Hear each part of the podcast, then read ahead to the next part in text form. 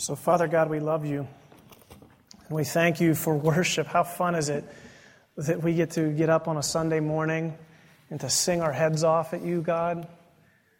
We thank you for the privilege we have to worship you. And may we remember that it is a privilege. It's not something we, we have to do, it's not a dutiful thing, God. It's we get to love you because we get to. And so, as we dive into your word this morning, Lord, we pray that you would speak to each one of us in exactly the way that you need to speak to us because each of us is in a different place, God. But that's what's amazing about it, your word is you can take the same passage and preach 85 different sermons to whomever you choose, God. And so give us ears to hear this morning what you want to say to us, God. We love you and we thank you.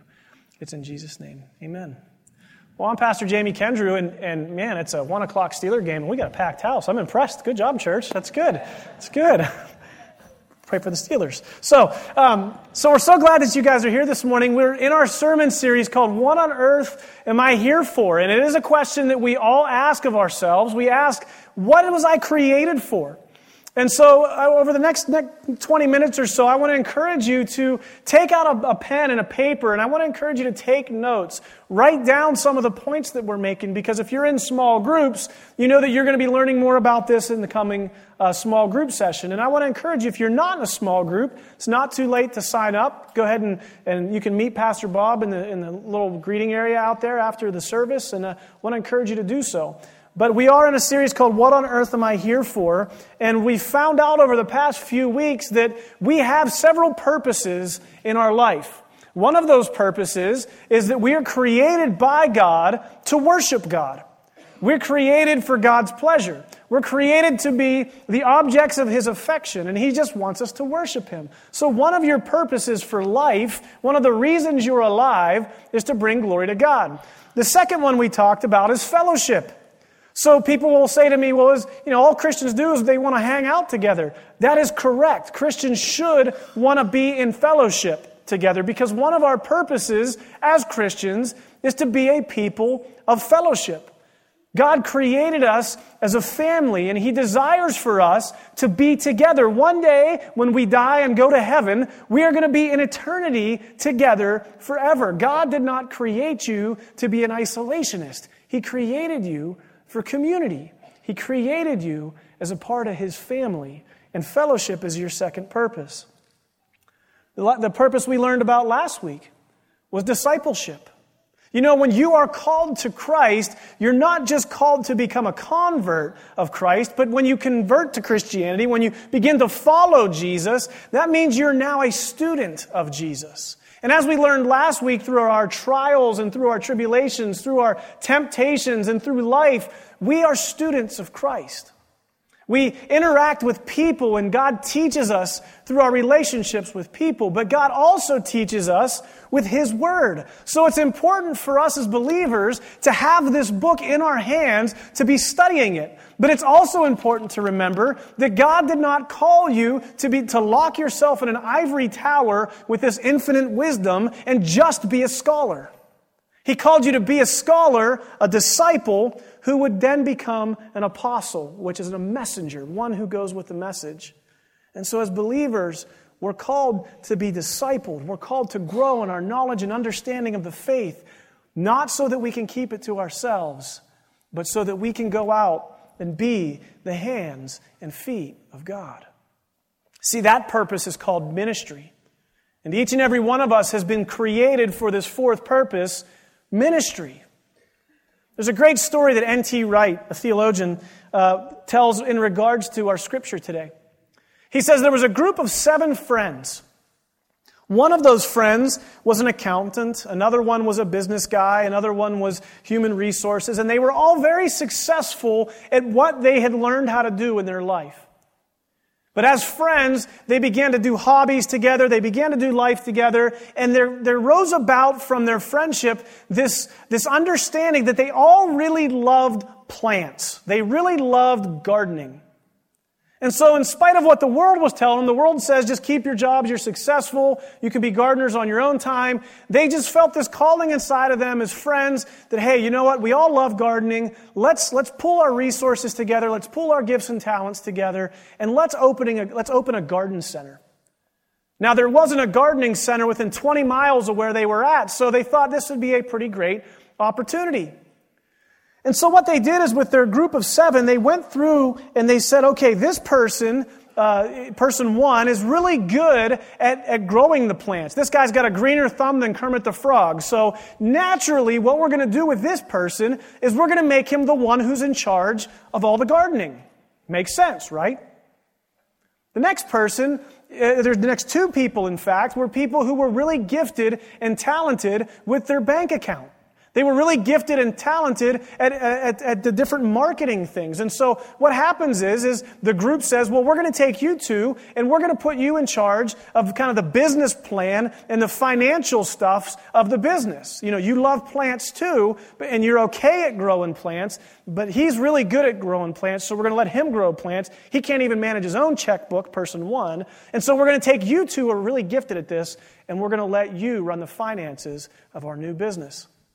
There was two others who were very business savvy. They were very smart when it came to marketing. They were very smart in, in how to lay the store out and, and how to best get the information out about who they were. And they could go out and they could actually find business amongst different nurseries and different places like that. So being that their, guilt, their gift set, they were then put in charge of doing that stuff. And then there was this one guy. We'll call him person number seven. This guy was good at everything. He was just, he knew a little bit about everything, um, but was really kind of a master of none. And so he was part of the family, and, and, and so they, they thought to themselves, well, do we give him a section of the garden to take care of? Because we could do that, but we run the risk of him killing our plants. Or, or we could put him in with the finance people, but then we run the risk of him kind of messing up the books. We could put, could put him in charge of sales and some of the marketing stuff, but you know, it's not really his gift set. Well, what could we do with this guy? Well, they said, well, here's what we're going to do. We're going to make him the connection between all of those points, and we'll make him the leader of the whole venture. And so what happens is, is this, this thing just thrives. Their, their gardening center takes off, and it's a tremendous success because what they did was they took the gifts and the talents of each and every person in the group, not thinking, well, maybe he could do this, but they did an honest assessment of how they were talented, and they started this business. Their plants grew, and it was fantastic. N.T. Wright asks the question in this story. He says, What would have happened if they would have taken Kermit the Green Frog, or the Green Thumb, you know, and they would have let him hold the bank account books? The business probably would have failed miserably. What if they took one of those accountants who really love plants but don't know how to nurture and care for them and put him in charge of the plants? Well, the plants would have died and they wouldn't have had a business. It's good to see when something functions correctly, isn't it? There's a lot of us sitting in our seats when we hear that story, we say to ourselves, well, should, I wish the church would function that way. I wish the church would find people's gifts and talents and then place them where they should be. Well, guess what? That is how the church is supposed to function. But all too often, what happens as Christians is we like to think of ourselves differently than what we really are. Did you ever watch American Idol long time ago when they, at the beginning of the season, they would have those terrible episodes where they would have these people come on who sounded like dying ducks? Didn't somebody love that person enough to say, You stink at singing? As a culture, we've grown so accustomed as to not hurting each other's feelings that we'd rather humiliate one another or sacrifice the health of the entire body instead of having an uncomfortable or hard conversation. And I'm here to tell you, church, as body of believers, we are called to ministry, but we're called to a proper ministry. Not a ministry that's about me, not a ministry that makes me look good, but a ministry that's about God. And as believers, if we're in a ministry about God, we've got to take a sober look at ourselves and ask the question, why did you create me? What did you create me for, God? And the reality is, God has a purpose, a plan, and a goal for each and every one of you that He specifically designed you to do. Some of you, it's making honey. Some of you, it's bowling. Some of you, it's fishing. I don't know what it is, but God created you on purpose. Because there's not a single person on the planet that can ever replace what it is you bring to this family or what you do. Did you know that? The Bible passage today in Romans 12, I want to encourage you to open to it. This is a scripture that Paul's writing in his third missionary journey about 57 AD. And what's going on is you've got this Roman church that's this house church that's starting up, and there's some of the people in this Roman church that are having this kind of elitist mindset. They think they're better than other people because they're near the epicenter of what's going on. And so Paul's writing to them to say, look, we're all one body. We're all significant, and we all have a mission. And so if you have your Bibles, we're going to go ahead and start in Romans 12. It says this Therefore, I urge you, brothers, in view of God's mercy, to offer your bodies as living sacrifices, holy and pleasing to God. This is your spiritual, spiritual act of worship. This is a great example of discipleship and a great example of worship. He says, Do not conform any longer to the pattern of this world, but be transformed by the renewing of your mind. See, in that time, the pattern of this world was this Romanesque culture. The pattern of this world was thinking about today. But as Christians, we're called not to simply just think about the time of now. We're called to think about eternity and the kingdom come. We're called to think about tomorrow. So as believers, if we're thinking about tomorrow, we then got to think about how are we ministering to God's people? He continues to go on and say this For by the grace given me, I say to every one of you, do not think of yourselves more highly than you ought but rather think of yourselves with sober judgment in accordance with the measure of faith that God has given you. When was the last time you really took a hard look at yourself? Are you as big of a deal as you think you are? Are you as ugly as you think you are? Probably not. God's designed you on purpose, and He wants you to look at yourself through His sobering lenses. Don't think of yourself more highly, and don't beat yourself up either. Just as each one of you, um, eh, just as each of us has one body with many members, and these members do not all have, um, do not all have, has, excuse me, I've got underlined so many places I can't read. Let me start over. Do not think of yourselves more highly than you ought, but rather think of yourselves with sober judgment in accordance with the measure of faith that God has given you. Just as each one of us has one body with many members, and these members do not all have the same function. So in Christ, we who are many form one body, and each member belongs to the others. We have different gifts according to the grace given us. Did you hear that? Each one of you is created on purpose uniquely with a certain set of gifts.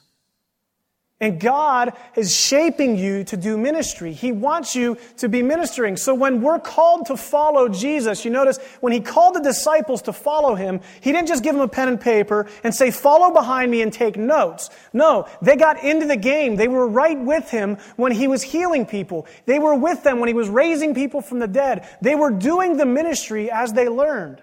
And when you decided to follow Christ, when that stirring happened in you and, and Christ awoke himself in you, when you accepted Christ as your Lord and Savior, you're not just a convert. You're now called to be a minister. And I don't want to scare you because God's not calling every single one of you to be preachers. But God has put you in a place with a platform for ministry, and each and every one of us has the purpose in life of doing ministry. Last week we learned that, that we're to be disciples of Christ, that we're to grow deeper in our knowledge and understanding of Jesus. In fact, we learned that we're to be imitators of Christ. And so, if we're going to be imitators of Christ, we as believers have got to serve because that's what Jesus did. We are all one body. We all belong to one another. You guys are here to serve one another. The Bible tells us that Jesus did not come to be served, He came to serve. And if we're going to be Christ like, then we've got to be serving one another in our congregation. We've got to be serving the people in our communities. And I don't even know what that looks like for you. But for each and every one of us, we have a, a purpose of ministry, a purpose to be involved to be engaged. Because as a believer, you have signed up to, to be a minister. If we're going to be ministers like Jesus, there's a couple things that we have to think about. We have to think about that the call to salvation is also a call to service. And that God's not going to put us somewhere and not prepare us. Because you see, as Rick Warren says in his book, as some of you will find out this week, God is in fact shaping each of you for ministry. He takes this great acrostic and he breaks it down. He takes the, the word shape and he, and, he, and he lays it out for us in a very easy to understand way about how we're being shaped for ministry. He says this Each one of you is going to be ministers. You're going to be ministering, and God is shaping you for that. And one of the things you have to take into consideration is your spiritual gifts. How has God equipped you with spiritual gifts? If you don't know what spiritual gifts are, what I want to encourage you to do is get in a small group. Talk to me. Talk to one of the pastors on staff. We would love to talk to you about joy, peace, patience, kindness, all these good spiritual gifts, discernment. There's all kinds of spiritual gifts that God blesses us with. I challenge you to go to 1 Corinthians 12. You can read in Romans about spiritual gifts. But each and every one of you has a spiritual gift or different spiritual gifts that God wants to use to bring glory to Himself. So, as you're thinking about how are you shaped for ministry, the first question you have to ask is what's my spiritual gift? The second thing you want to ask is where's my heart? Maybe your heart is you have a tremendous love of baseball. Well, I'm going to tell you, if God puts a love of something in your heart in that way, there's an opportunity to use it for ministry. Maybe God's given you the love of gardening. God wants to use that. Maybe He's given you the love of serving people tea, or maybe it's the love of hosting a small group, or, or, the, or the love of model building. I don't know what it is, but God puts your heart in a place for a reason. And so you have to ask yourself, God, what has God put on my heart? Has God put the nation of Haiti on my heart? Maybe He's trying to tell me something. And so as you think about your shape, you have to ask yourself, where's my heart? What has God put on my heart? For some of you, it's missions. For some of you, it might be urban impact. For some of you, it might be orphans in Egypt. Who knows? But your heart matters, and God's created your heart on purpose. What's your spiritual gift? Where's your heart? What are your abilities? Do you ever ask yourself that? What are my abilities? I would love it if Robbie and I formed a, a, a Texas praise and worship band. We'd call ourselves the Beardless Lumberjacks or something. I don't know. And we get up here, we would sound like dying ducks. It is not our gift. And even, even though I would want that to be my gift, the reality is, is Robbie and I have been gifted to teach. And so shame on us if in our arrogance we want to do something else because God's gifted us one way and we need to, to submit to that. God has given you abilities. Some of you are the finest needlepoint people in the world. God gave you that ability to use it for ministry. Some of you are really skilled at business. Some of you are skilled at different things. You get where I'm going with this. What are your abilities? What are your spiritual gifts? Where is your heart? What has God given you the ability to do, is the A. And P, what is your personality? When you're doing ministry, you've got to think about what's my personality. If you can't stand little kids, middle school ministry is not for you. So you have to take that into consideration. Amen, Pastor Robbie. You've got to think about your personality. I like to remind my wife of this one that God made me this way. That my personality is the way that it is because God has a reason for it. There's a reason God designed me like the scarecrow from The Wizard of Oz. He's going to use that. He's going to use my abilities. He's going to use, or my personality, excuse me. He's going to use that to further his kingdom. And if I fight that, if I try to pretend to be somebody prim and proper who knows how to use the forks at dinner, I'm not going to be what God made me to be. If anybody wants to teach me that, that'd be great. But my personality, what is your personality? How has God wired you to be? You need to ask yourself that and then find the place that that fits. God will reveal that place to you. Don't apologize for being who you are because God has created you on purpose with a specific intention. Think about this the E in shape is your experiences. You guys know my testimony.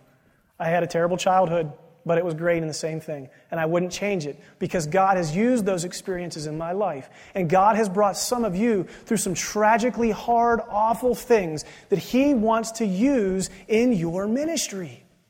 Don't let the evil things of this world win take those evil things and use them for good. That's what God wants us to do. He wants to take our experiences, He wants to take our good experiences. He wants to take the moments of your life and he wants to use them to further disciple other people. Because last week we talked about discipleship and we said one of the ways that we learn is through our interactions, through our experiences with people.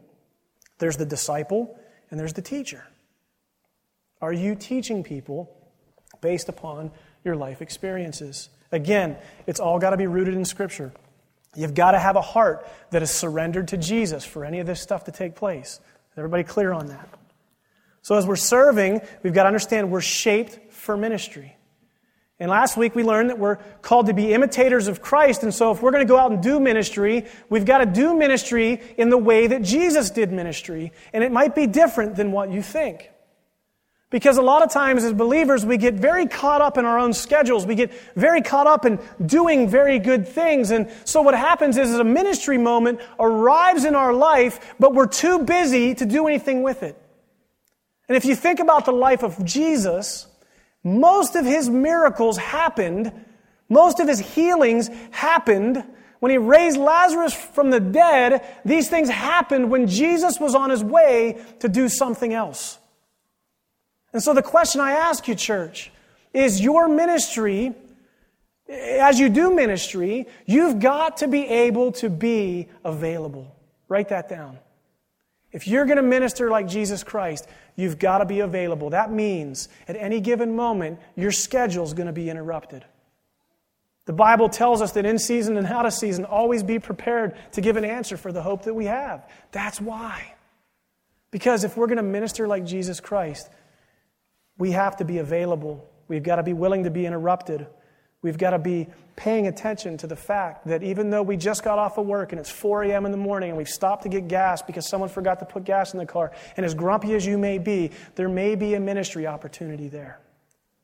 And if you see it, I want to challenge you don't pass it up because you're tired and you want to sleep on the plane. I've done that before and I've regretted it. Seize those ministry opportunities because that's Christ likeness. Jesus was grateful for his ministry opportunities. One of the things that drive me nuts is when, and I know some people just do this to be funny, but they'll, they'll do this thing at dinner when they say, okay, who's going to pray? And then they go, not it, not it, not it. I go, oh, what a missed thing. Because prayer is not something that we should look at as a duty, just as ministry isn't looked at something as we have to do. It should be looked at as an opportunity. We should be grateful for the opportunities to minister. Amen? When Jesus would, would cry out to God, he would constantly thank God for the opportunities that he was given to minister to his people. Jesus knew the cross was coming, and he still thanked him for it. Are you thankful for the opportunities that you have in your life to do ministry? Are you faithful? There's a lot of us that have really good intentions, and, and we get that we're supposed to be ministers, but we're involved in so many different ministries that we're really not involved in any. Are you faithful to what God has called you to? I will challenge you to this God is really calling you to be involved in one thing excellently. If you're involved in two things and you're doing it great, fantastic. But I ask you the question are you faithful? Because when you're doing ministry, there are people's souls who are relying on that ministry. And Jesus was faithful when he was at his current ministry site. He wasn't thinking about the cross. He wasn't thinking about something else. He was present in the moment and he was faithful to where he was in that moment. And so the question I ask is Are you overcommitted to ministry to the point where you're not effective in any of them? Are you even in a ministry? Are you connected to a ministry that, based on the way you feel that night, you're going to go or you're not going to go? Because as believers, that's not how we're called to minister. We're called to be like Christ. And if we're going to be involved in a ministry, we need to be committed to it at our inconvenience. Because as we all know, the cross certainly was not convenient for the Son of God, who happened to, by the way, come down from his eternal throne in heaven to this dirty place called earth. he was faithful. Are you faithful in your ministry? Fourthly, or whateverly, are you generous? Are you generous in your ministry? One of the things I used to tell my youth leaders is that when these students come to us, we can't allow our love to falter on their failures. That we've got to love these people unconditionally, understanding that some kid may come to us pregnant. Can we still love that kid in, in spite of their sin? Are we generous with our love? Are we generous with our grace? Are we generous with our forgiveness? Because remember, we first were forgiven. And if we're called to be like Christ, we've got to be generous in our ministries. Christians, you are called to be generous with your money. You are called to be generous with your family. Do you give of your family to the ministry? Do you give of your home? Do you give of your time, talents, and treasures? Because Jesus gave it all. We are too to give everything, to follow Him for the sake of the ministry. I want to ask you three questions as we close here. There's the crickets. It's always a great sign as a speaker. I get the point. Are you involved in ministry?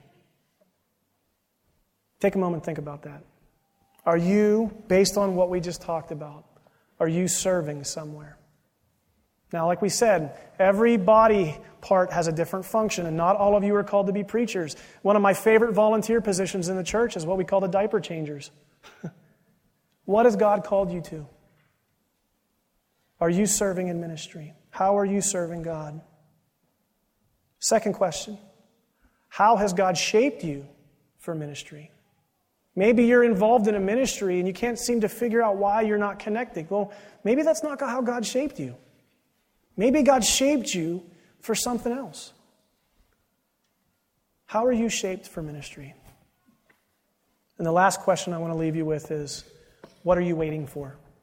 As believers, we're called to be ministers. We're called to serve one another, to demonstrate love. Father, we love you and we thank you. Our purpose is ministry. Our purpose is the, the loving and the serving of one another. You gave us a great command in the Word, Lord. You said, Love God and love other people. And that we can demonstrate our love to you, God, by loving other people. So give us a heart for ministry. Help us to be diligent. Help us to be passionate. Help us to have excitement and zeal. Help us to do so like you, Lord Jesus, filled with grace and mercy. When that woman grabbed your cloak, you didn't turn around and belittle her, but you healed her. When Lazarus was dead in that tomb and you were heading somewhere else, you didn't say, I'm too busy for that. I'll see him upstairs. No. You went and you cried with your friends. And then you raised him from the dead. God, help us to be faithful to your ministry. And we thank you for the privilege that you give us to serve you.